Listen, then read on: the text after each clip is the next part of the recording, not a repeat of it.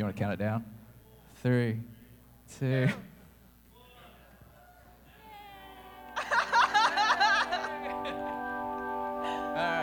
Before creation breathed its first breath, and all there was to be was not yet.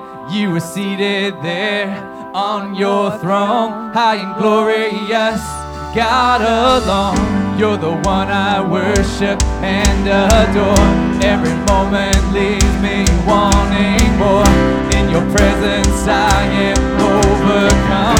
Sing your praise at the top of my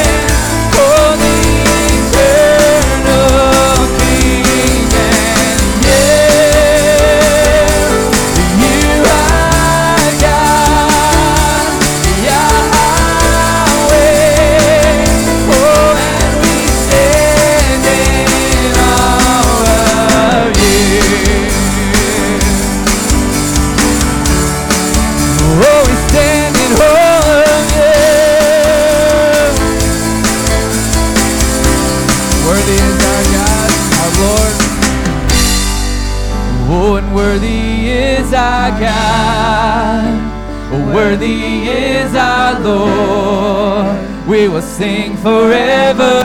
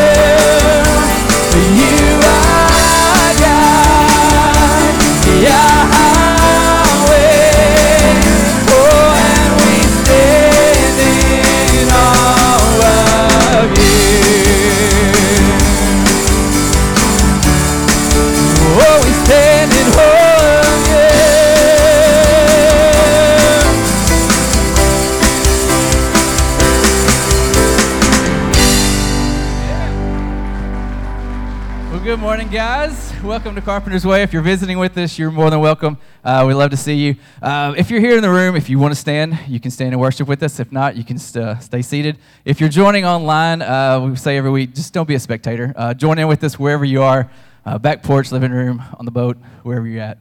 Join in with us this morning.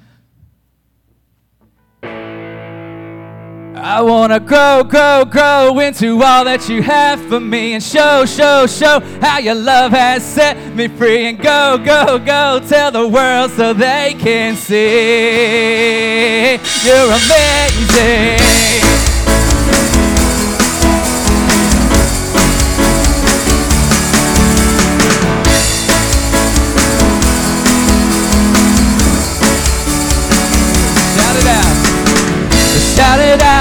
Never gonna let me go.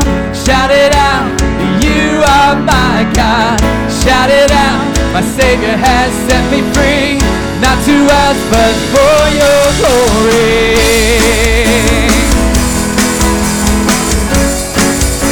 Sing that again, shout it out. Oh, shout it out, you're never gonna let me go. Shout it out, you are my God. Shout it out, my Savior has. Not to us, but for your glory.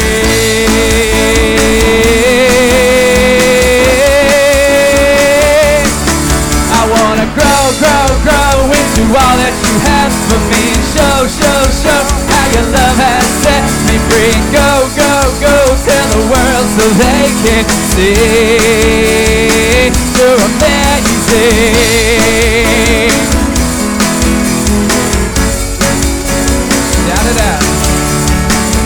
Shout it out. I want the world to see. Shout it out.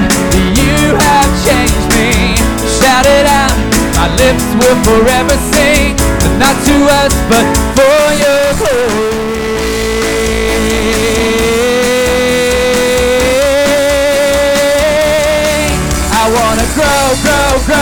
into all that you have for me.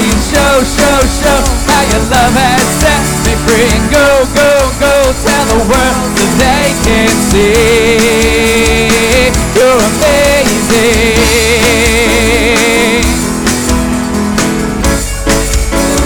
Yeah, you're amazing. Not ashamed.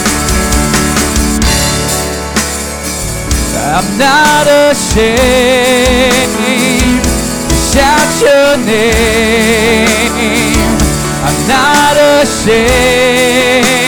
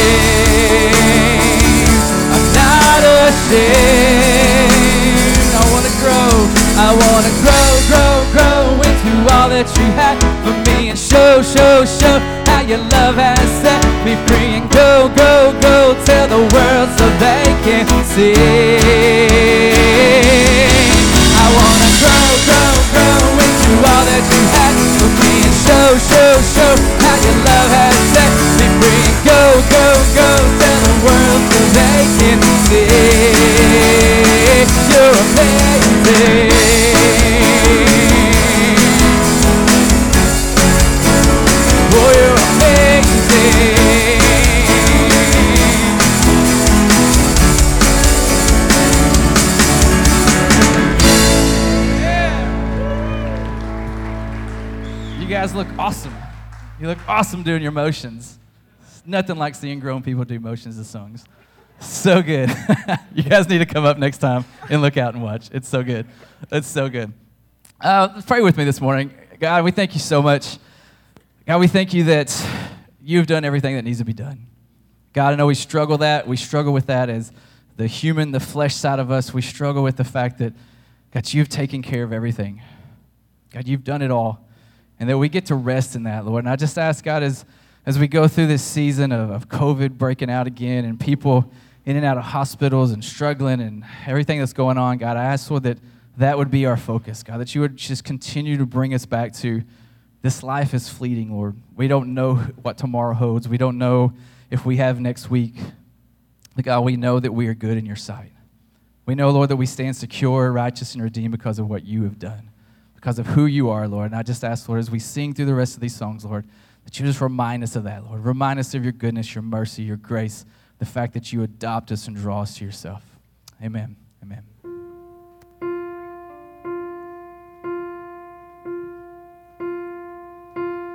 All it takes is a moment. All it takes is a word to bring light to the dark and give life to this heart. You are hope, you are peace to my soul. You're the one who sustains me.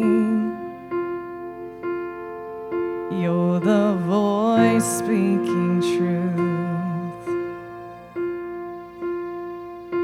I could search all the earth to find something of worth, but all that I need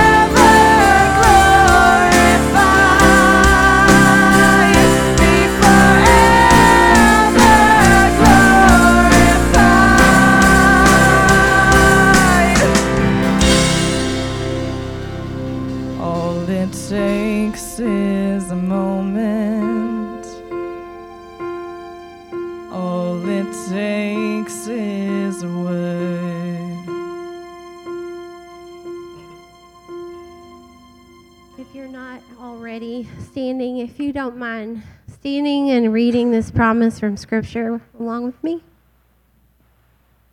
God saved you by His grace when you believed, and you can't take credit for this. It is a gift from God. Salvation is not a reward for the good things we have done, so none of us can boast about it. For we are God's masterpiece. He has created us anew in Christ Jesus so we can do the good things He planned for us long ago.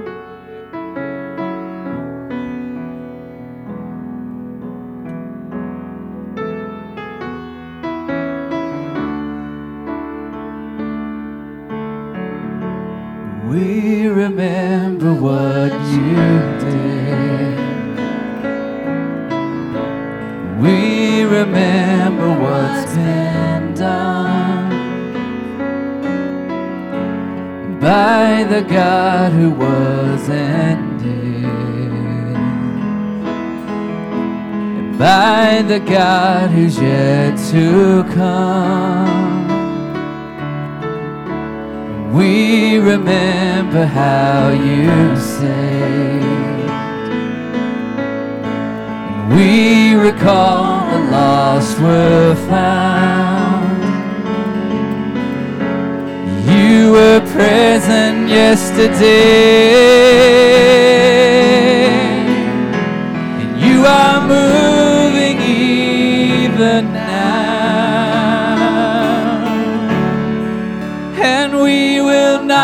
Forget, Lord, you are faithful. You're not finished yet. There's more to come. And we'll keep pressing on. And this will be our song. And we will not forget. Through the valleys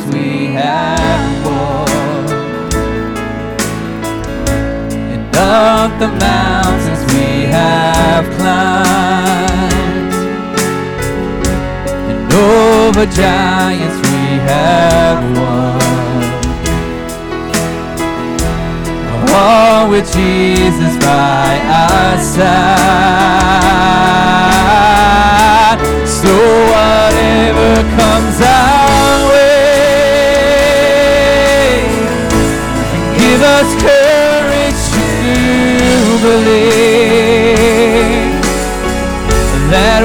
you started yesterday,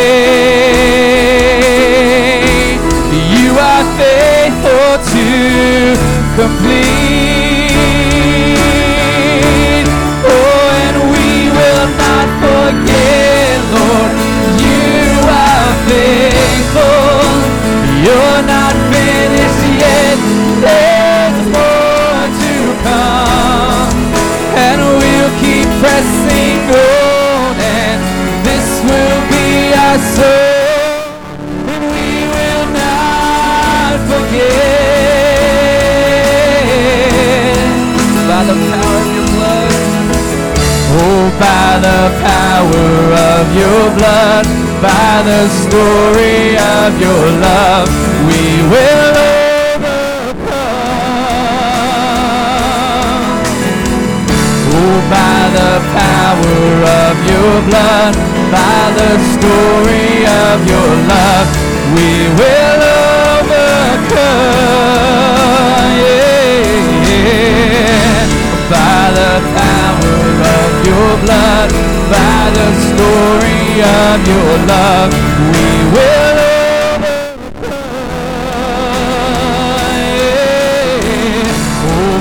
the power of your blood, by the story of your love, we will overcome.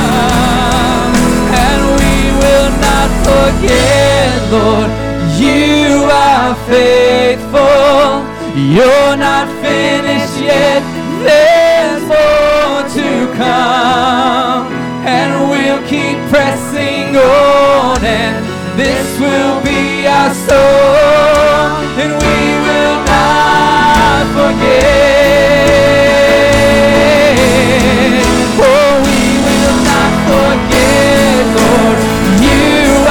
Are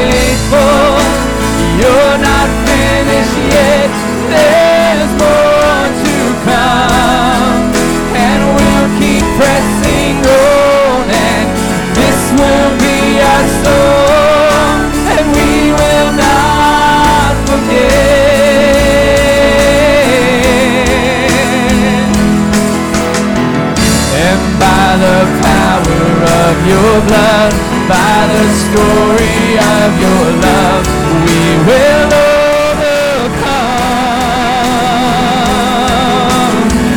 Oh, by the power of your blood, by the story of your love, we will overcome. Yeah. Oh, by the power of your blood, by the story of your love, we will overcome. Oh, by the power of your blood, by the story of your love, we will overcome. We will overcome. Yes, we will forget, Lord, you are faithful. You're not finished yet. There's more to come. And we'll keep pressing on. And this will be our song. And we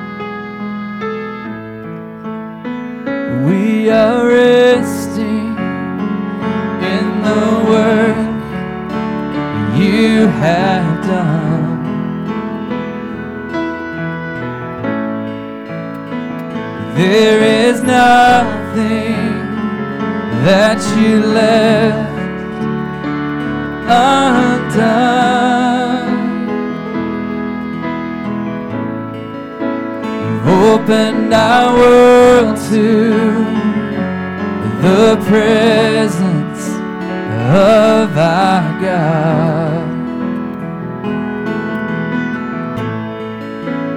Welcomed here as worthy because of the cross. We cannot walk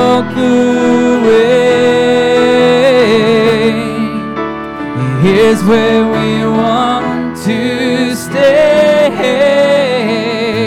singing blessing and honor, glory and power forever to our God. He has wiped away the stain of all our sin and shame,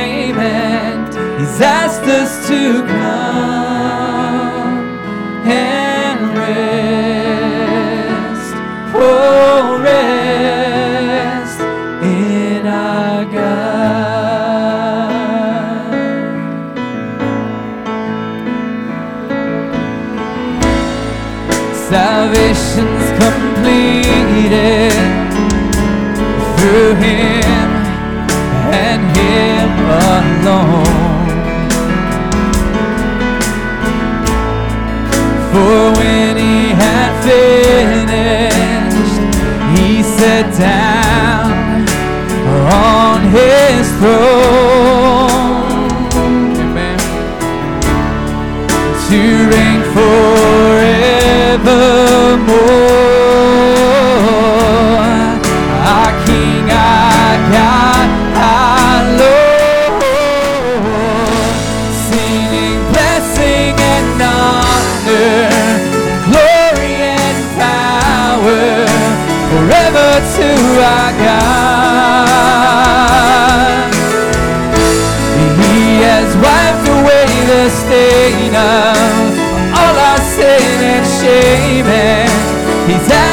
To come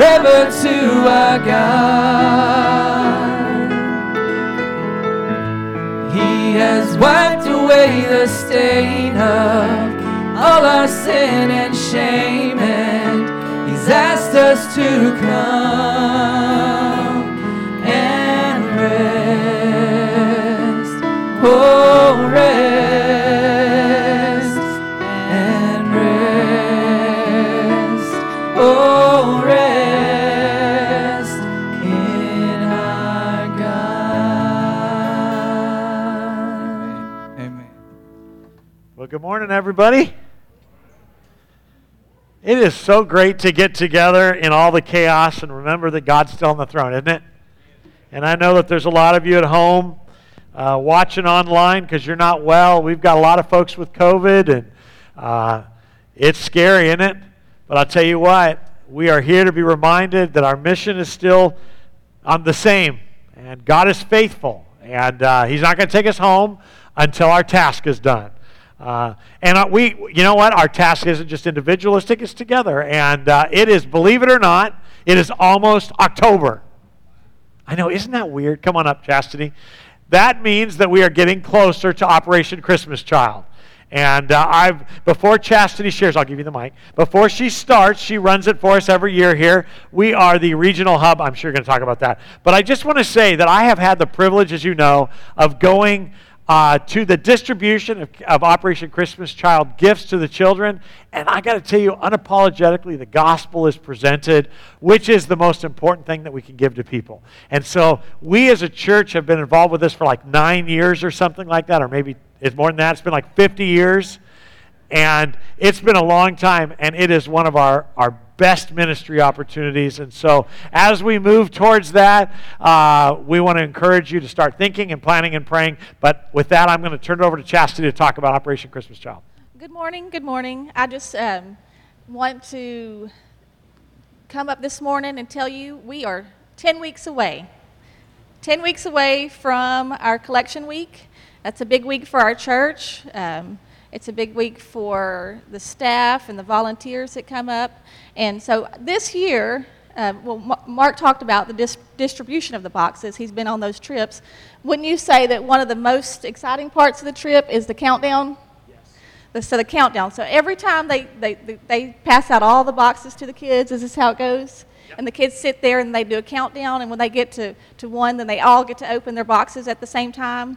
So, well, this year, for as a church, we're going to do a countdown. Yes. So this is 10, and this week, our assignment is get your boxes. So we're going to, every week, we'll have a different thing to do that relates to Operation Christmas Child. Um, so ha- we have these uh, cardboard boxes out front at our missions table, the table that's got the big map out over it. Um, so y'all can pick up a box on the way out if you want to go ahead and start that. Also, go to Hobby Lobby. They've got these boxes out, these nice plastic boxes that last longer for the kids. They don't even have to be the Operation Christmas Child box, they could be any plastic shoe box. Try to keep them about this size. Um, that helps us when we're packing them in the cartons to send them and ship them out to the next destination. So this week, our assignment is get your shoe boxes together. Um, if y'all will, if Mark talks about every week. If you're signed up for the emails um, and the, the digital bulletin, or what was that what it's called? Uh, yes. So um, Wendy's going to put put a reminder every week. Uh, this week it already had number 10 and get your shoe boxes. So uh, if you haven't signed up for that, go to the table and sign up for the, the emails. Um, and every week we're going to be um, promoting and doing different things to encourage everyone to participate. Uh, if you want to participate as a Bible study class, as a family, as individuals, if you're interested in packing parties, I can get you information on that. We can do all the things here. Just let me know, and I'll be more than happy to get you more information for that. Perfect. Thank you, Chastity. We are so blessed. Uh, for those of you who are new to Carpenter's Way, uh, Carpenter's Way is very mission minded uh, internationally, and we have such a wonderful mission investment team. Uh, they basically oversee a significant portion of our budget that goes towards mission work internationally.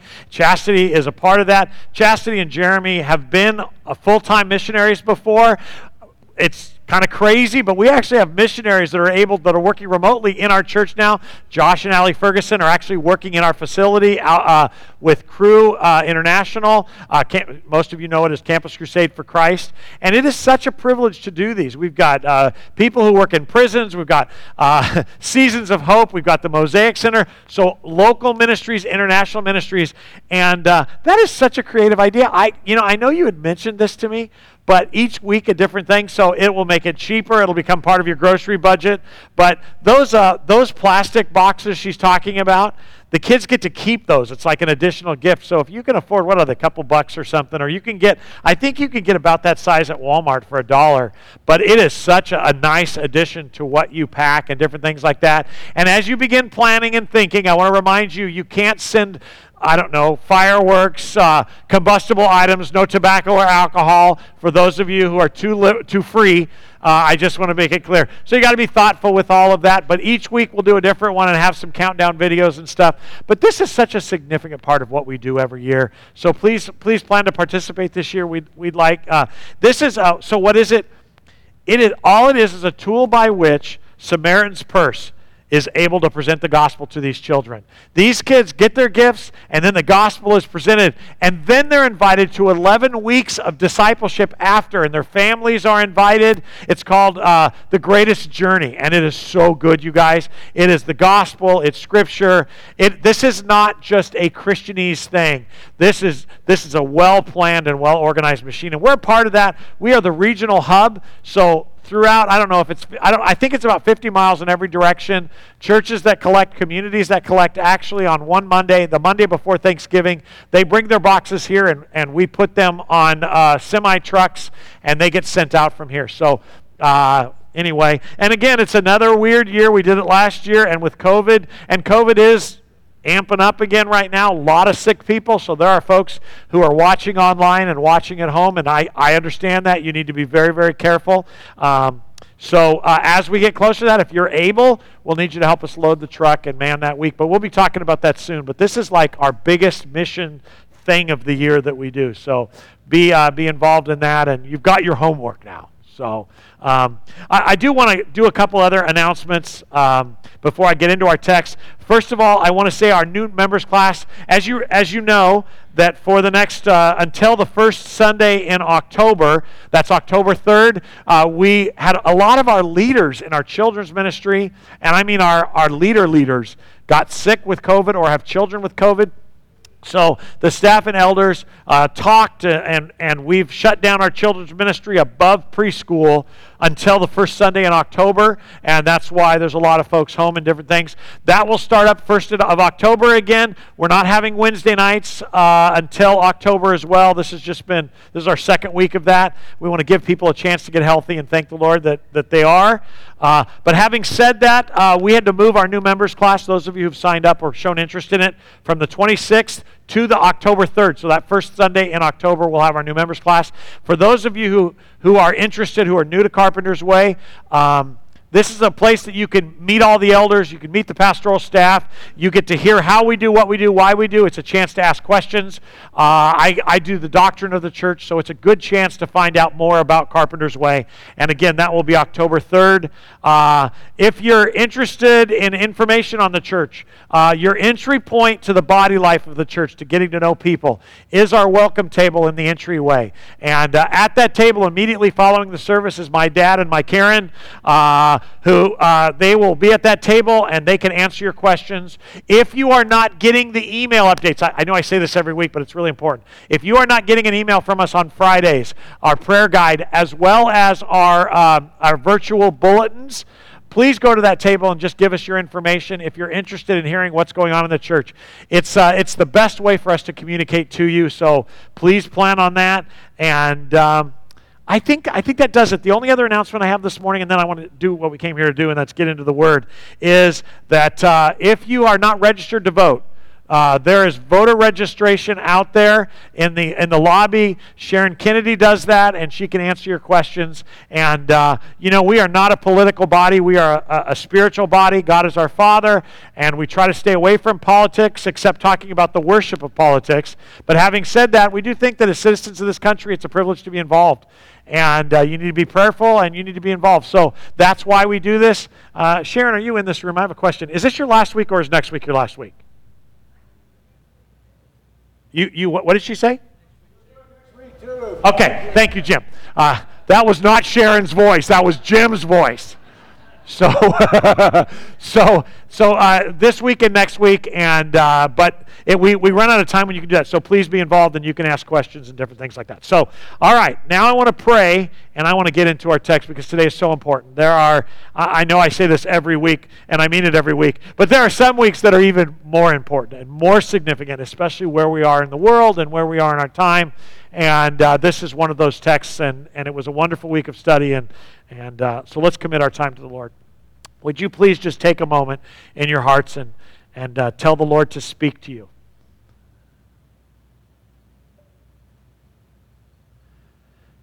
Uh, now, would you take a moment and pray for me that I don't speak my passions, but I speak the passion of, of the word, of, of the message of the gospel?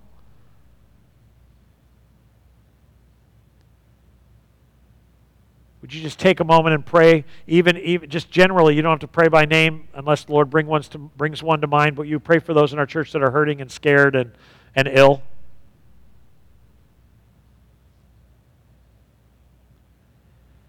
And now I know that there's some of you that didn't pray because you're not a child of God, and that's okay. We're glad you're here. We're glad you're watching. But I do I challenge you right now to say, God, if you're there, I want you to speak to me today.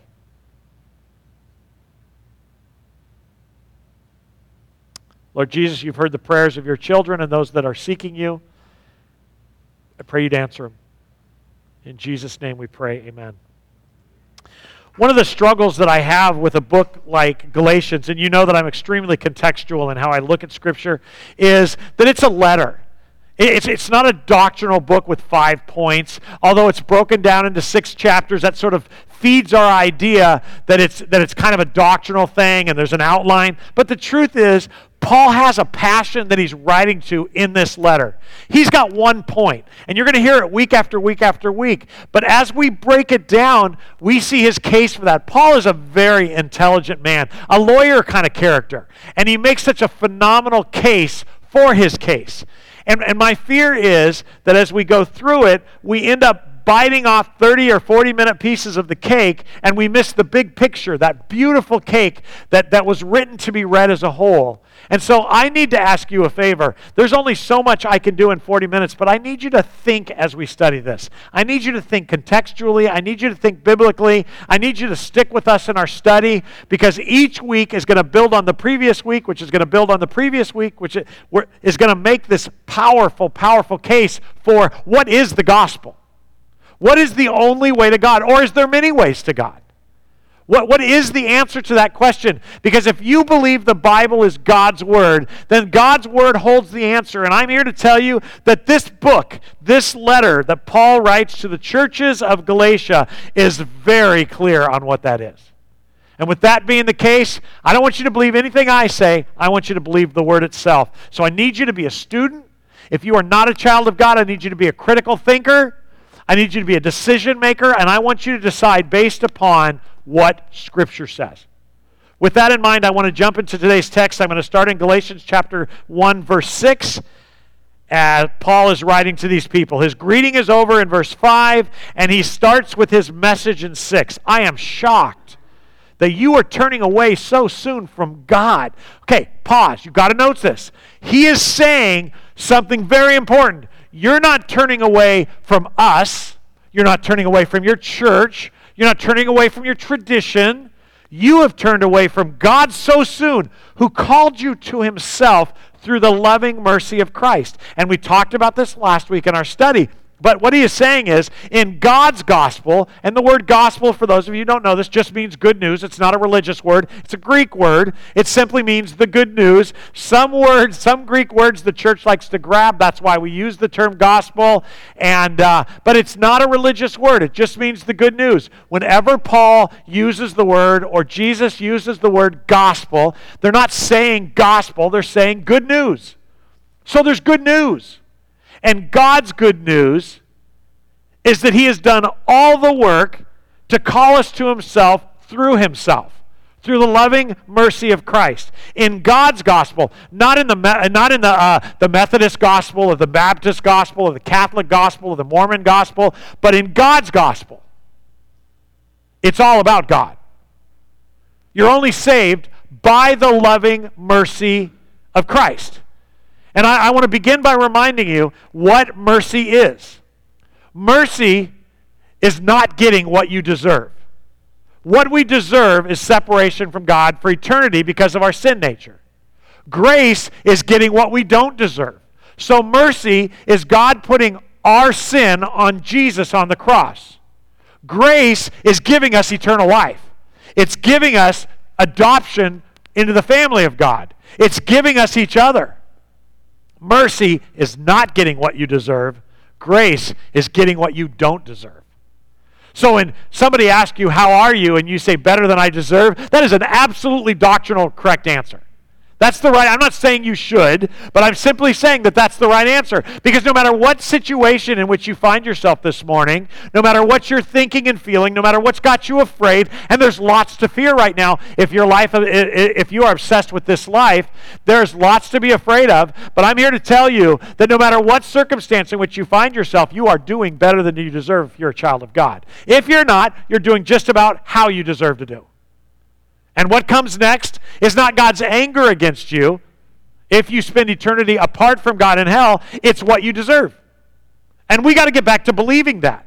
People do not go to hell because they're adulterers or they're gay or because they're liars. They are liars and gays and adulterers because they're sinful. That's a symptom. You are not going, uh, I, don't know, I'm trying to think of something. A fever if all you do is bathe, when you have a fever, is bathe in ice, all that does is take care of a symptom. It does not take care of the problem. The problem has to be solved or it will manifest itself in some different way. And it seems to me, and we'll get into this, it seems to me that for my, most of my life, the church has been dealing with symptoms and not the problem. And that's become a problem. That's become a problem. We got to get to the problem. Your problem is not that you're gay. Your problem is not that you're mean. Your problem is not that you're an adulterer or you're lustful. That is a symptom of the problem. The problem is you have not been renewed through the blood of Jesus Christ and the inhabiting of the Holy Spirit. That is the problem. So we continue. You are following a different way, the churches he's writing to, that pretends to be good news, but it's not the good news, the good news at all. You are being fooled by those who deliberately twist the truth concerning Christ. And that was last week's message. There are those who deliberately twist the truth so that you don't know it. Let God's curse fall on anyone, including us, or even an angel from heaven who preaches a different kind of good news than the one we preached to you in the past. I say again that we have said before if anyone preaches any other good news than the one you welcomed, let that person be cursed by God. Obviously, I am not trying to win the approval of people because I just ticked you off. I added that. I am not trying to win the approval of people. This is very important for what you're gonna, we're going to read later today. But of God. If pleasing people were my goal, I would not be Christ's servant. Wow, there's a ton there. We talked about it last week. But Paul is admitting that if you want to be a friend with the world, you cannot be a friend of God. If you want to be a friend of God, you will not be a friend of the world. That's in the, in the book of James in the New Testament. The letter James writes. We're not unfamiliar with that context, but we still try to make it true. Our flesh wants to be a friend of God and the world. Our flesh wants a hand in both. Our flesh wants to separate my spiritual life and my secular life. Our flesh wants everybody to like us God and Satan. It's not possible. He just said, Paul, if pleasing people were my goal, I would not be Christ's servant. Now we're jumping forward to today's text. I know you're like, Well, it's already 20 after 10. You're not done yet. I'm never done. Dear brothers and sisters, and I love that because he just whacked him, right? And he's going to whack him again. But he's, he's addressing them, and I know this is, this is Bible and it's English and it's a translation, but he is saying, You are so dear to me. I love you guys. Come on, you're my family, dear brothers and sisters. I want you to understand that the gospel message I preach is not based on human reasoning. Why is he saying that? Because these false teachers come in and they make human arguments. Well, that doesn't make sense. How can we do this? I don't I just choose not to believe. And Paul is saying, I want you to understand that the gospel message I preach is not based on, mere, on mere human reasoning. I received my message from no human source. And no one taught me. Instead, I received it by direct revelation of Jesus Christ. Now, he's going to tell them how that happened in the next section of this letter. So let's read it. You know what I was like when I followed the Jewish religion how I violently persecuted God's church. I did my best to destroy it. I was far ahead of my, uh, uh, of my fellow Jews in my zeal for the traditions of my ancestors. Let that sink in. I was far ahead. In other words, these people that are teaching you these false things about Hebraic stuff, these people, these people that are doing that, I was better than any of them. You know that. Paul is saying, You know all this about me. You know that. I had so much zeal for the Jewish religion, actually, which was a, a, zeal for the tradition of my ancestors. For all of those of you who have made American nationalism or whatever country you are in watching this, uh, if you have made that part of your religion, then you should be very aware of what Paul just said. Your nationalistic traditions, your religious traditions have nothing to do with the good news that God presents. Nothing. Your Baptist traditions, nothing to do with God's good news. It may contain that, but has nothing to do with where you attend church on Sundays. It has nothing to do with the country you grew up in. It has nothing to do with what makes you feel warm and fuzzy. It has nothing to do with the flag in your yard. This is about God and people. That's all. But even before I was born, and Paul starts by saying, I was all about that. I was more zeal than anybody you've ever met. I was the guy who was about Jewish traditions and, uh, and Hebraic doctrine and, and Judaism. I was about all of those things. But even before I was born, God chose me and called me by his marvelous grace. Then it pleased him to reveal his son to me so that I, so that, so there was a reason for it he, he called Paul so that I would proclaim the good news about Jesus to the Gentiles. When this happened, I did not rush out to consult with any human being. This is very important in the case he's making. Remember, he said he didn't learn it from people. It's not an apostolic religion. It's not a New Testament religion. It's not a new Jewish religion. This is something that God revealed to him. And so he didn't rush out to consult any human being, nor did I go up to Jerusalem to consult with those who were apostles before I was. Instead, I went away into Arabia, and later I returned to the city of Damascus. It was three years later that I went to Jerusalem to get to know Peter, and I stayed with him for 15 days. The only other apostle I even met at that time was James, the Lord's brother.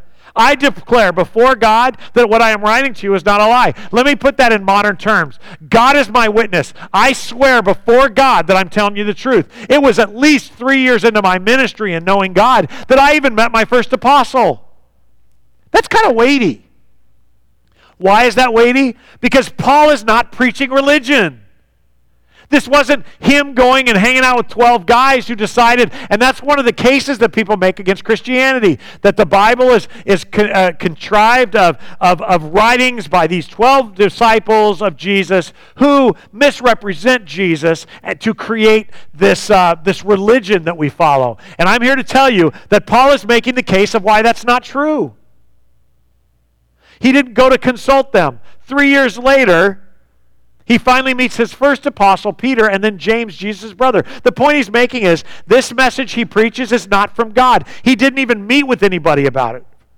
After that visit, three years into his ministry, I went north to the provinces of Syria and Cilicia. I, and still, the churches in Christ that are in Judea didn't even know me personally. Now, all they did know that people were was what people were saying. That one who used to persecute us, you think he was popular in his persecution? They don't even call him by name. That guy. They all knew that there was some guy that had been sent out from the Jewish religious leaders to persecute the body of Christ. That guy. You think Osama bin Laden is popular for terrorism? He's Osama bin Laden. That's who he was. They didn't know his name, they just knew that there was a guy. And if he comes to our community, don't say anything. He's going to persecute you.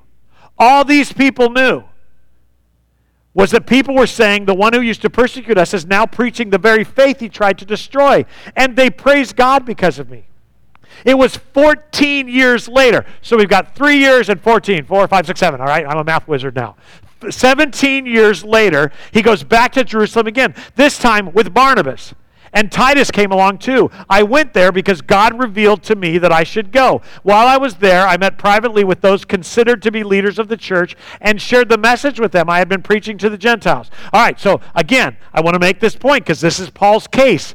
Paul is saying he didn't even meet the other 10 apostles or the leaders of the mother church for 17 years after God called him to himself and he began his ministry. Why is Paul saying this? Because he's, he's saying this isn't a contrived religion. This isn't a bunch of people who, who create a new form of Judaism. He is saying this is from God. I went there because God revealed to me that I should go. While I was there, I met privately with those considered to be leaders of the church and shared with them the message I had been preaching to the Gentiles. I wanted to make sure that we were in agreement for fear that all, fear that all of my efforts had been wasted and I was running the race for nothing. You know what that's called? Accountability. So let me put it in something our modern church needs to understand. When Paul said, I got this revelation directly from God, there are people in the modern church today that goes, "Well, I get that. If Paul can get it, I can get it. He's not that special." Well, I want to make it clear that Paul actually goes 14 years later in his ministry to the church to talk with them to make sure that they are in one accord with the message of the gospel. That's called what? Accountability. Accountability matters because our flesh is so easily distracted. I, I, I want to say something we're going to get more into as we get farther in Galatians. Just because it feels good doesn't make it right. Oh, what? Your grandma taught you that? Well, let me teach you that theologically. Just because it feels good doesn't make it right. In fact, I would say that Satan's best work is in good feeling. It just is. Or nobody be struggling. We'd all, you know, I mean, it's just, if everything that was true felt good, none of us would struggle with sin. I, I want to make something else clear. God did not save you to make you moral. He saved you to make, his, make you his child. Morality is something that comes as you grow in your relationship with him. This was never about being a good Baptist, a good evangelical, a good American citizen. This was about being the child of God. And somewhere along the line, those of us who go to good churches that preach the gospel it began to be about churches and and political stuff and and how I feel and and worship that makes me feel good and it became about so many other things. It's only about God even today. It's only about God. What do you mean it's only about God? I'll answer that later because Paul's going to explain that. So he goes back 14 years later. He finally meets the others in the church. He was afraid that his efforts had been wasted. He was running the race for nothing. God told him to go there. He meets with them, verse 3 of chapter 2, and they supported me. They didn't even demand that my companion Titus had to be circumcised, though he was a Gentile. So, so why does he bring that particular thing up? Because that's what's being taught in the churches of Galatia. That yes, Jesus is the Savior, but you're not really saved unless you become Hebrew, Hebrew in your doctrine as well. And the way you prove that is by circumcision. And he's saying that the leaders of the Jerusalem church didn't ask that he was circumcised, even though he was a Gentile. Even that question, the circumcision one, came up only because some so called believers there, fake ones, who were secretly brought in, they sneaked in to spy on us and take away the freedom that we have in Christ Jesus. They wanted to enslave us and force us to follow their Jewish regulations. Please notice that this is God's gospel, it's their Jewish reg- regulations. They're two separate things completely, even if Judaism feels right to them. But we refuse to give in to them even for a single moment. Why? Because we wanted to preserve the truth of the gospel message for you. Now, pause because this is super important. This sentence right here, it tells you why Paul is writing. Paul is writing to them, and why he's frustrated, even angry. Why is he going to use terms of who has bewitched you? How could you so easily, so quickly? He isn't just shocked that they've turned away from the gospel. He's shocked, in verse 6 tells us, that they've turned away from the gospel quickly. And I want to be clear that they haven't rejected salvation through faith in Christ. They are now rejecting salvation through faith in Christ. What? Alone. Alone. And Paul calls that rejecting the gospel. Adding to the gospel, taking away from the gospel, is changing the gospel. And what he does here is he's writing to them because he is fighting to preserve the truth of the gospel message for us. He's fighting for it. That's why. The question of keeping Hebrew laws and traditions, actually, the question of adding anything to the gospel, is just not some small addition to the message of Jesus. It's a false gospel. And I got to tell you something. It wasn't just back then, it's here in this community. How can you say that? Because you don't have to be water baptized to be saved. The Bible doesn't teach that. Well, what does it hurt, preacher? It hurts because you're adding to the gospel. I mean, think about it. What's wrong with being Jewish in your religion if you're a follower of Jesus? Well, if that's part of your religion, if that's part of what you think makes you right with God, it is a problem. There's nothing wrong with water baptism. Water baptism is, is, an obedience to Christ. We should all be water baptized, but it has nothing to do with you getting saved. Nothing. Well, what about in Acts where Paul, or uh, yeah, uh, Peter and John tell him, be baptized in your whole family? That's like me saying, pray the prayer. The thief on the cross wasn't baptized or prayed a prayer. He died and was in paradise that day. Why? Because he believed. He believed. I've had a conversation with somebody who believes, a pastor who believes in baptism salvation. And I brought up to him the thief on the cross, and his response shocked me. How do you know he wasn't baptized? That's the stupidity in which we live today. And if you don't think it matters, it does, because it's a gateway drug to self saving. It's a gateway drug to self religion. Salvation is through faith in Christ alone. And adding to it, even good feeling things. Satan will use religion, even romantic religion traditions that we like, to move us away from Jesus. Because he doesn't care if you're a good Christian. He just doesn't want you surrendered to the direction and authority of God. And he will sue you. He will give you whatever you need to keep you from surrendering control of your life to God. The wrong spouse, uh, a style of music that isn't found on good doctrine. He'll give you whatever you need an adulterous lover, self righteous feelings, hate for someone that feels good sometimes, He'll give it to you. If it will keep you from surrendering control of your life to God. Because if you do that, Jesus described it for us. If anyone wants to come after me, if you're going to be a follower of me, you're going to have to what? Well, Christine, I think Christine said it. Sounded like your voice. Did you? Everybody's going to jump to pick up your cross and follow him. That's fine, but it rolls out of our mouth too, mouth too quick. In Luke, it says, deny yourself.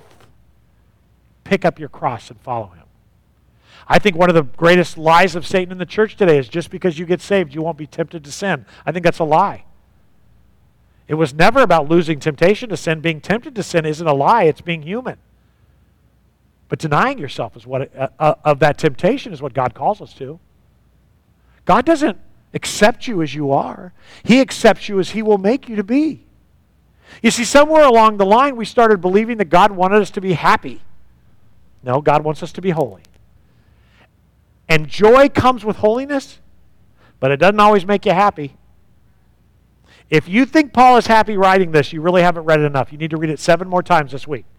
He's very upset. Satan will use religion, even romantic religious traditions, nationalistic cultural traditions to move us away from Jesus. The leaders of the church, okay, verse 6 of chapter 2, I'm picking up here. The leaders of the church had nothing to add to what I was preaching. They were in one accord. Message was from God. We affirm you, Paul. we affirm your message.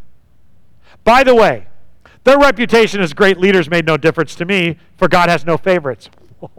okay. I don't know that he needed to take that shot, but it was a good one. And it was important for the Jews. Because why? Or the Gentiles? Because the Gentiles are seeing these people come in with garments, these precious garments, and, and religious leadership and authority. And they walk in and you want to respect them. But what Paul is saying, God has no favorites. If the Pope, if the Pope, with all of his garments, walked in here this morning, I want to be clear. He's not getting the pulpit, and he's no more spiritually close to God than you. I don't care what garments he wears. But there is something within us that makes us feel that some of us are more anointed than others, and that is not from God. That's from Gnosticism. You have the Holy Spirit living within you. You are the temple of the Holy Spirit. Listen to Him. Back to our text. Instead, verse 7 they saw that God had given me the responsibility of preaching the gospel to the Gentiles. So these are the leaders of the Jerusalem church and the apostles. He gave me the, they understood that he had given me the responsibility of preaching the gospel to the Gentiles, just as he had given Peter the responsibility of preaching to the Jews. For the same God who worked through Peter as an apostle to the Jews also worked through me as the apostle to the Gentiles. In fact, James and, and Peter and John, who are known as pillars of the church, recognized the gift God had given me, and they accepted Barnabas and me as their co workers. They encouraged us to keep preaching to the Gentiles while they continued their work with the Jews. Their only suggestion was that we keep on helping the poor, which I have always been eager to do. All right, so we're going to take a breath here. Because what I want to do is I want to make two observations about this before we can read on. My first observation is this Paul is making one simple point, and I've already pointed it out and laid it out. The message that Paul preached, the message of the gospel, the good news in Scripture, is not from men, but from God Himself. This is the one that counts. His case that he makes is I didn't even meet with the elders or the apostles or the elders of the Jerusalem church for 14 years. It was me and God. And he taught me from what I knew of the Old Testament scriptures and through Jesus, and I understood this. Then I went for accountability, and they affirmed what I was teaching. The first thing is that this thing, okay, Paul's God confidence and I'm not preaching this morning. I want to talk with you. I'm pleading with your hearts to get this. Paul's God confidence, let's call it, came from God. His relationship with God. Not just visions at night, but actually comparing the Old Testament scriptures, his study, his understanding, what God was teaching him. God, he, he compared those things, and his doctrine came from God. His confidence was not in the Jewish or Christian leadership in Jerusalem, the mother church. Where does your confidence come from in what you believe? Where is your confidence from?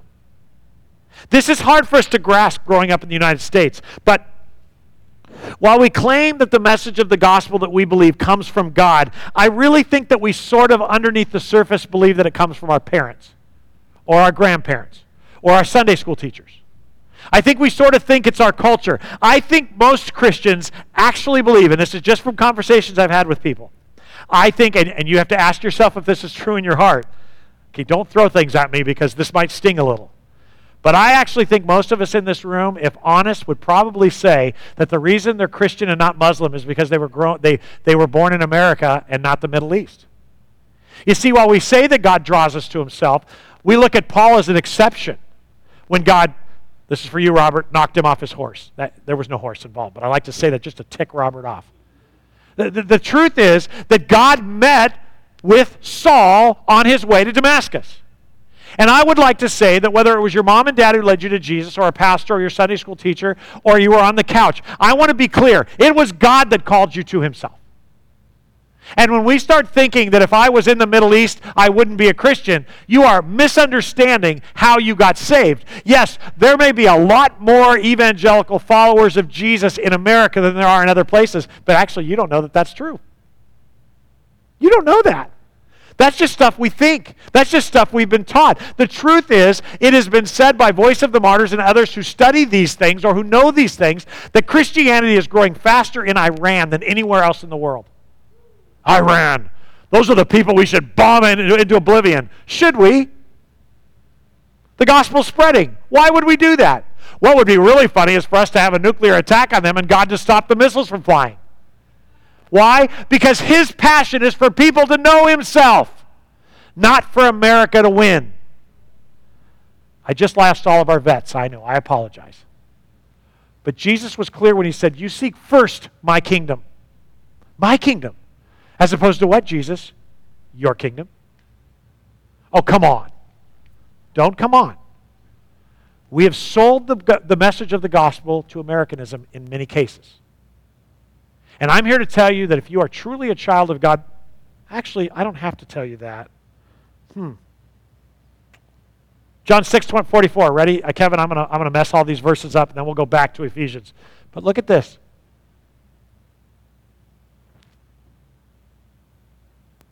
And leave it up there. I, I just want you to read it. This is not Mark making this up.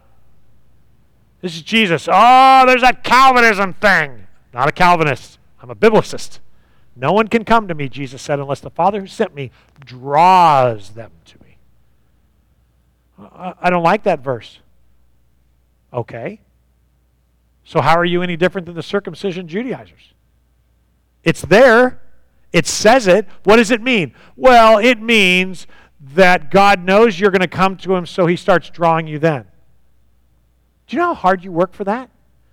They're drawn. Just like Paul, you have a perfect example. Or, or, Abraham. How about all the characters of Scripture? He says to Andrew, Come follow me. He says to Peter, See, drop your nets and follow. These weren't like, these weren't people that figured it out on their own. It was God going, I want you to serve me. Do you know what, what true, true, uh, I'll just go to Ephesians 2. I can't figure out what I'm trying to say. Okay, Ephesians 2. I want you to listen to these verses. I want you to read them. You know these.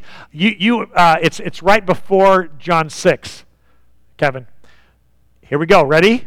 This is huge. Once you were dead, Paul is writing to the Ephesian Gentile believers. Once you were dead because of your disobedience and many sins. So, so I want to pause. What is your spiritual condition before salvation? Dead. This is missing in the church. We think we're just struggling. We think we're, dra- we're uh, Zach really hit this uh, at home. I, I, don't. He must not be here anymore. Did, did, he go home? He hates my preaching anyway. So, so, um, uh, where was I going? Oh, uh, once you were dead because of your disobedience and your many sins. Zach used to, when he was going around doing magic, one of the big things he did is he showed a picture that's a popular evangelical picture of a guy drowning and Jesus reaching out to save him. You, you can picture that in your mind. You've probably seen it. And he said, the problem is that's not biblically true. And then he showed a picture of a casket and he said, that's the truth. You see, we think we're finding God, that we're treading water until we get a, a an ear tickling truth that we want to grab onto. And we just happen to, because we're Americans and nationalistic and grew up in Christian homes, we just grab Jesus and that lifesaver is working. The truth is, you weren't live, you were dead. Spiritually dead because of your disobedience and your many sins. Spiritually, you were dead. You weren't treading water. You were at the bottom of the sea going, there was nothing in you. Your salvation, my salvation, is the resurrection. It is a supernatural, Holy Spirit empowered thing that was done with the same power that resurrected Christ. Let's go. Verse 2. Here we go. You used to live in sin just like the rest of the world, obeying the devil, the commander of the powers of the unseen world. He is the spirit at work in the hearts of those who refuse to obey God. All of us used to live that way following the passionate desires and inclinations of our sinful nature. By our very nature, we were subject to God's wrath or anger, just like everybody else. But God is so rich in mercy. Mercy, we're not going to get what we deserve. He's so rich in mercy, and He loved us so very much that even though we were, what's the word? Dead, struggling, right? Uh, on life support, uh, uh, swallowing water. No dead, even though you were dead, because of your many sins, He gave us life when He raised Christ from the dead. It's only by God's grace that you've been saved. In other words, it's His mercy that keeps you from going to hell, it's His grace that gives you salvation. Next verse. For He raised us from the dead our spiritual condition before Christ, with Christ, and seated us with Him in the heavenly realms because we are united with Christ Jesus. So, so what? Well, God can point to us in all future ages as examples of the incredible wealth of His grace and His kindness towards us, as shown in all He has done for us who are united with Christ Jesus. God saved you by His grace when you believed. You do one thing, you believe. But it's God who does all the work. And you can't take credit for it, it's a gift from God. Salvation is not the reward for good things we've done. Can it be any clearer than that?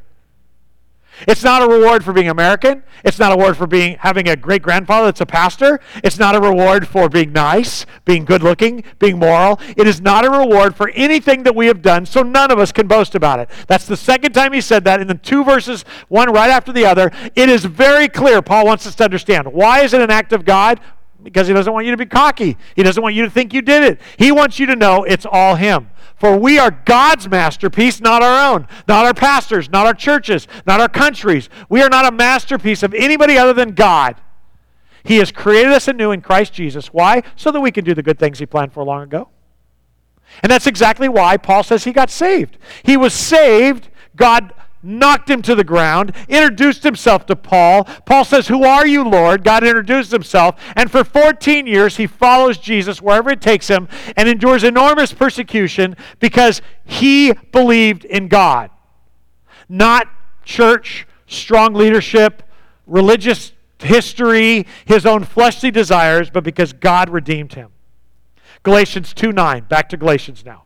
James, Peter, and John, who were known as pillars of the church, recognized the gift God had given me, and they accepted Barnabas and me as their co workers. They encouraged us to keep preaching to the Gentiles while they continued their work with the Jews. And I know you might be thinking, great, Pastor, good story. So, what, you know, we got COVID, and we've got Afghanistan, and we've got immorality and wokeness it's a great story, Pastor, but so what? Do you have any idea how control, out, out of control our lives feel? Shouldn't you be preaching on COVID or government overreach or something relevant? I had somebody recently ask me my, uh, our church's stand on critical race theory. I know nobody laughed because a lot of you would like to know where I stand on critical race theory. Don't care. Not my world. Just passing through. So you don't have a problem if they ruin America? It's only not been ruined if you're not a Native American or a black person. Okay. So you think there's racism today? A, it doesn't matter what I think. B, we enslaved people for 270 years because of the color of their skin. And yes, I'm aware that there were black slave masters. But to act like we were a country that was Christian, those are not the values of the Jesus Christ of the Scriptures. And you know it. You know it. That's not the value of Jesus. Jesus wouldn't enslave anybody. Galatians 5:1, I have set you free for the sake of freedom. See, that's the problem is we have married our feelings and our patriotism, which is fine. I'm a conservative. I tell you, I know three of you believe it, but it's true. I told you two weeks ago, I voted for the loud guy. And I only tell you now just to say I'm not liberal like I sound. I'm just telling you Jesus is more important way more important. Way, way, way, way, way more important. Way, way, way, way, way, way, way, way more important. More important than vaccination or your view of it. More important than who's president. More important than anything. Because 110 years from now, none of us are going to matter about anything except what we did with Jesus Christ's offer to redeem us from sin. And the people that you're struggling with in your neighborhood, in your community, and in this church and outside of this church, all that's going to matter 110 years from now is what they did with Jesus, not how they voted. Seek first my kingdom.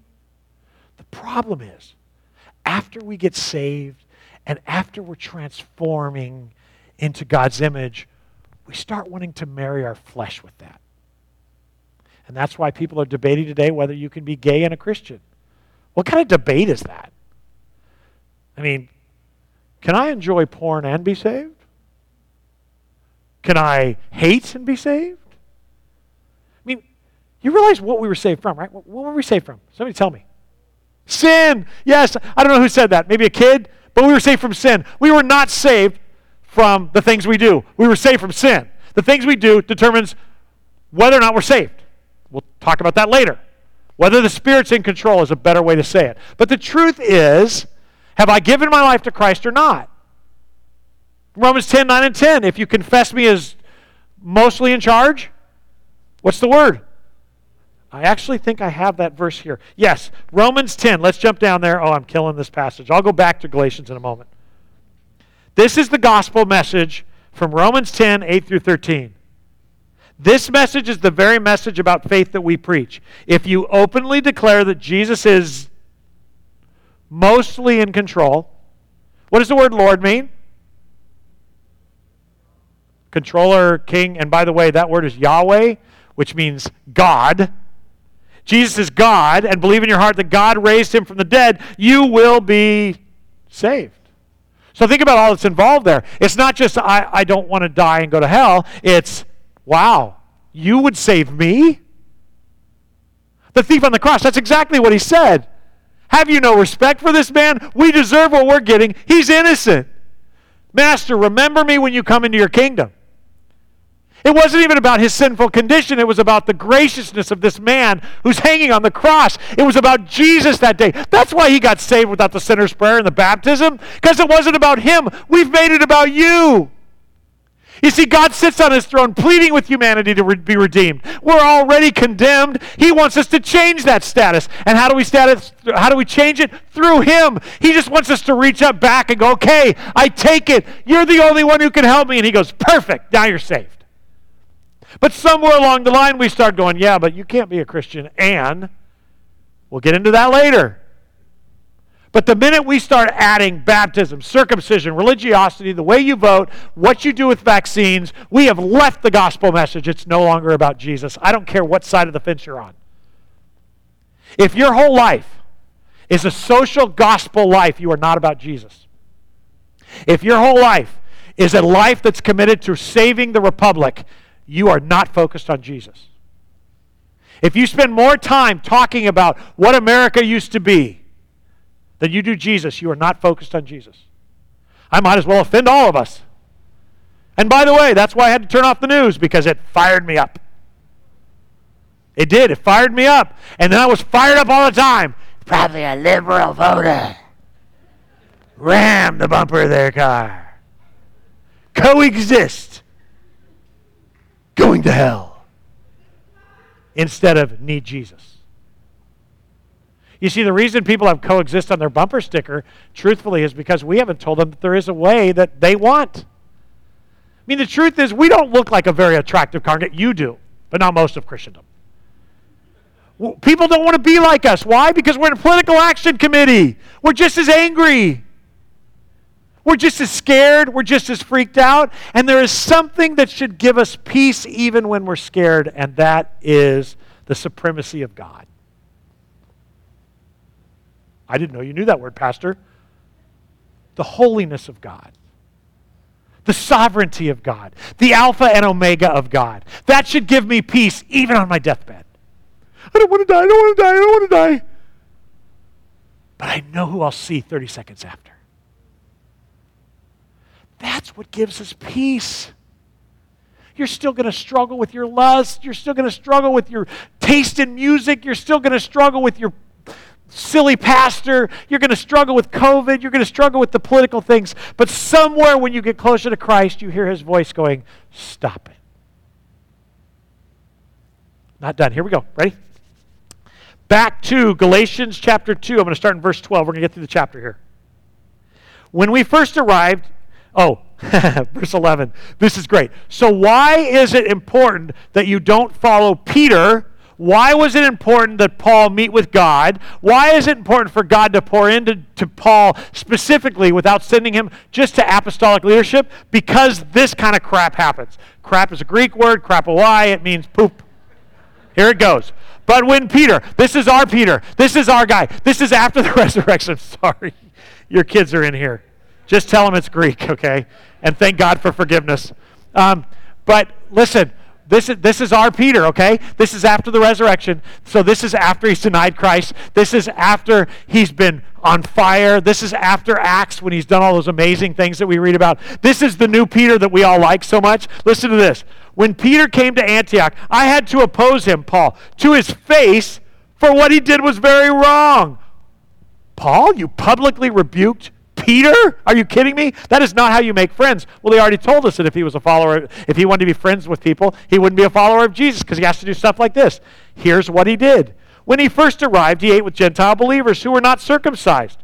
But afterward, when some friends came, of James came, Peter wouldn't eat with the Gentiles anymore. Why? He was afraid of the criticism from these people who insisted on the necessity of circumcision.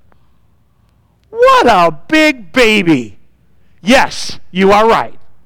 Peter watered it down because he didn't want to be criticized. Isn't that crazy? Have you read 1st and 2nd Peter? This is bold guy. But even he's tempted. As a result, other Jewish believer followed Peter's hypocrisy, and even Barnabas was led astray by his hypocrisy. And that's why you have to know Jesus for yourself from his word. Because guys like me are easily distracted. There's a little shiny thing in the corner. A bigger church. A better children's wing. Programming that, that they'll ask me how I did so I can have a leadership conference in my church. Little shiny things that are like little tokens on my little Bible belt. And I'm here to tell you Jesus is it. And if I ever ta- change, take me out and drown me out back, I'm useless. I, I don't mean that literally because some of you probably think it'd be a good time to do that. When I saw that they were not following, now, now, this is interesting. Let me read the rest and make a point, and then we'll close in, in a second. I'm going to read you something. So I'm going to go a few minutes over. When I saw that they were not following the truth of the gospel message, I said to Peter, in front of all the others, publicly, since you, a Jew by birth, have discarded the Jewish laws and are living like a Gentile when you're not here, why are you now trying to make these Gentiles follow the Jewish traditions? You and I are Jews by birth. We're not sinners like the Gentiles. Ooh, sarcasm there. Yet we know that a person is made right with God by faith in Jesus Christ, not by obeying the law. You wonder where we get Christ alone? That's it. And we have believed in Christ Jesus so that we might be made right with God because of our faith in Christ, not because we have obeyed the law, for no one will ever be made right with God by obeying the law. But suppose we seek to be made right with God through faith in Christ, and then we're found guilty because we've abandoned the law. Would it mean that Christ led us into sin? Absolutely not. Rather, I'm a sinner if I rebuild the old system of the law I have already tore down. For when I tried to keep the law, it condemned me. In other words, I couldn't. I was never good enough. So I died to the law. I stopped trying to meet its requirements so that I might live for God. Wow.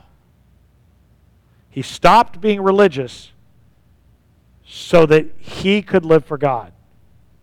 So, here's my observation. And uh, Kevin, I'm going to tell you what next verse to put up there because we're going to jump to the end. There's a time to judge openly and publicly. Because heretics twi- twist and turn and make you feel like they're right when they're not.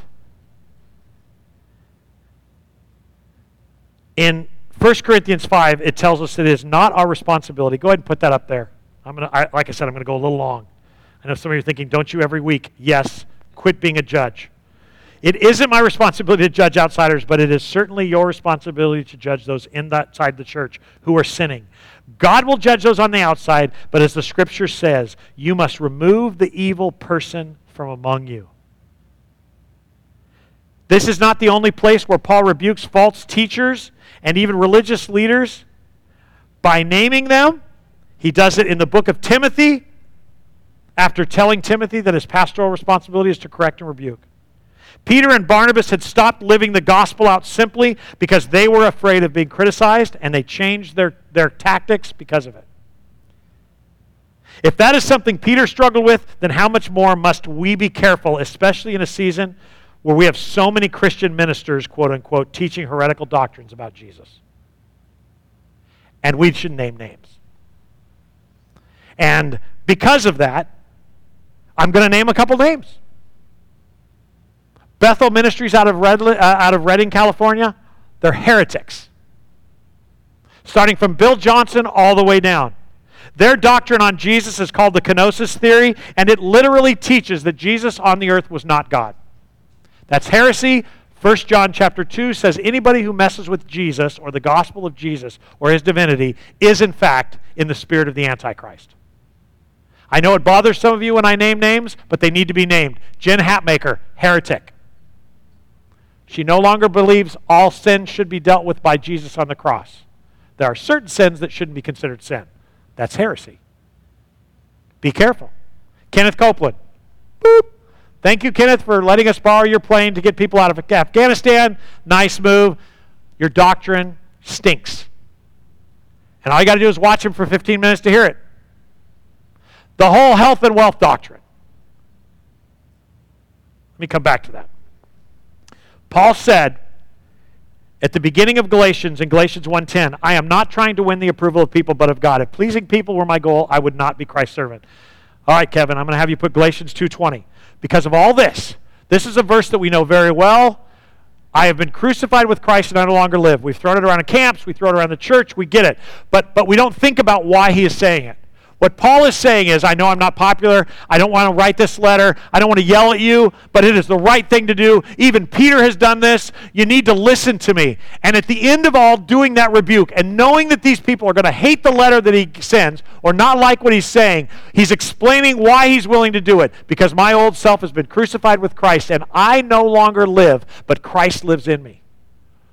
So I live this earthly, I, I live this earthly body by trusting in the Son of God who loved me and gave himself for me. In other words, Paul loved all things Jewish, but he was not going to lie about Judaism at the cost of people who needed Jesus. Why is this important? Because God is asking you and I to deny ourselves, pick up our cross, and follow him. And that means that when we have to deny ourselves, that means that there's going to be denial involved. That means there are going to be things that I want, things that I like, things that make me feel good, things that I wish were one way instead of another. And I have to put those aside for the case of the kingdom. Anything other than that is not being focused on God. And that's what Peter did. All he did was not eat with Gentiles. Wouldn't we all sit here and go, well, he's just being silly? Not Paul. Paul thought it was so devastating that he, that he publicly rebuked him. The question for us is are we still trying to live our life? Friendship with the world is not friendship with God, and friendship with God will make you an enemy of the world. That's what James said. I'm not saying you become an enemy by being a jerk, but we have to wake up and understand that this kingdom we're a part of is an upside down kingdom. Everything we think we have the right to do, God says, give up for me.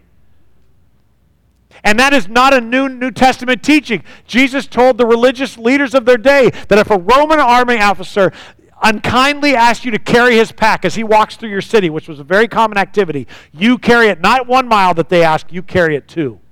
That's not fair, Paul. What's not fair is you not to go to hell. What are we living for? What are we doing? What are we dividing over? What are we not dividing over? What are we not caring about? I, I tell you every week, don't trust me. Has that driven you back to the scriptures? We're all wrong about something. I hope I'm not wrong, but you can't trust people like me. You've got the Word of God in your hand, and it's in so many great translations. Pick one up and read it. Well, it's boring. I won't even touch that. Of course it's boring. It doesn't feed your flesh. Of course it's hard. Jesus said, Pick up your cross and follow me. Of course it's not fun. Now, heaven's going to be fun. It's not going to be a 50 million year worship service. It's going to be home like we've never seen it before. There's no coronavirus. There's no presidential elections. There's no Republicans lying to us or Democrats lying to us. There's no Libertarian Party. There's just a theocracy of the most just character in all of history Jehovah, the sovereign one. Is he worth it? Is he worth it to you? Is he worth it to me? I'm going to read you an article and then I'm done. I posted on Facebook this week. My son sent it to me. It, I just need to read it. It's from the Gospel Coalition. A lady wrote this who grew up as a missionary, and she says, Every time, just listen to it, the whole thing, and then you can figure it out on your own later. Every time President Biden or Press Secretary um, Jen Psaki talk about the American withdrawal from Afghanistan, they refer to evacuating Americans who, quote, want, uh, who want to leave Afghanistan, unquote. On the surface, it seems like an odd description. I mean, don't all Americans want to leave Afghanistan? Who wants to stay in a place where the Taliban are figuring out what it looks like to rule again?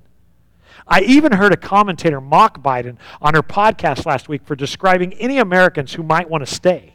She was baffled, even angry in her presentation. No American wants to stay in a country overrun by terrorists, she said. That would be crazy. But there are indeed Americans who want to stay in Afghanistan. I don't know how many, and I don't know the story of each one, but there are more who want to stay than you might think. Why? Because they love God and they love Afghans. They are missionaries who have already counted their cost. They left home, family, comfort, security well before the U.S. decided to evacuate. Many there, uh, many have been there since before the United States military arrived. They've been all in for years, and they have no intention of coming back now. They will live out their days sharing the love of Jesus in a very dark place. Many Americans, like the commentator I heard last week, are sure that all Americans want to live in America. But many American Christians have answered Jesus' call to go and make disciples of all nations. They're convinced that Jesus, who is all authority in heaven and on earth, is with them unto the very end. And they believe that there's no more worthwhile way to spend their days than to preach Jesus Christ crucified, risen, and coming again for the people of Afghanistan. They know they're in grave danger. They know they could be martyred, and they believe it's worth it. If not them, then who? How are Afghans to call on the one they have believed in? And how are they to believe in one whom they have not heard? And how are they to hear without somebody preaching to them? Romans 10 says. Several years ago, a young aid worker, a friend of our friends, was killed by the Taliban in Afghanistan. Violence from the Taliban had been increasing in the region, and both her sending agency and the State Department were urging all American aid workers to leave her country. Her response at that time please do not make me leave Afghanistan. It will kill me if I have to leave. She intended to give all her remaining days to providing medical relief and the gospel to Afghans. Okay, big finish. Ready? Listen to this. One day, a Taliban terrorist hid a gun under a fake arm bandage and entered the clinic where she and her other Christians were providing medical care. He opened fire and killed many aid workers, including her.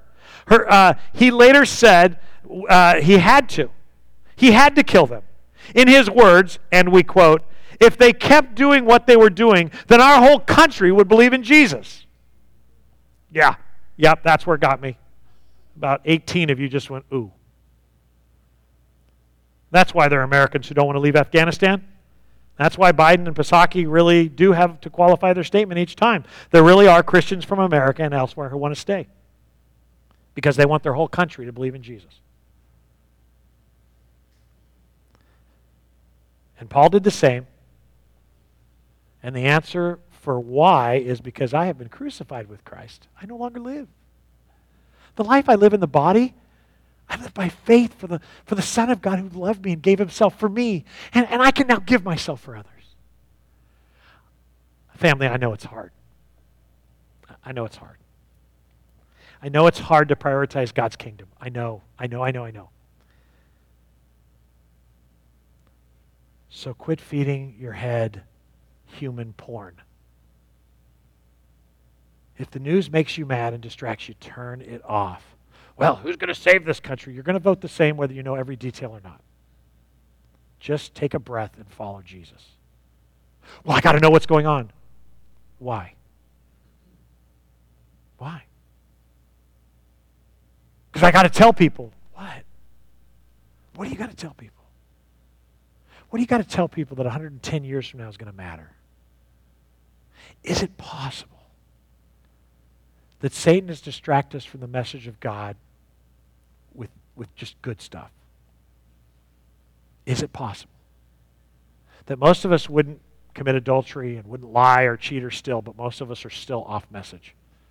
Because we're not talking about Jesus, we're talking about vaccines and masks. Lord Jesus. None of us in this room are worried about somebody coming in and telling us that we have to be circumcised to be saved or that we need to run a marathon to be saved. That's not our worry, but I do think that's not even Satan's worry. I think I think our big thing is just forgetting what our message is. So, Lord, I pray that you take this word and these, these words of Paul, these words of yours, and change us from the inside out. In Jesus' name we pray. Amen. Sorry I went long. Uh, Bible study will start in a few minutes. Have a wonderful Sunday afternoon.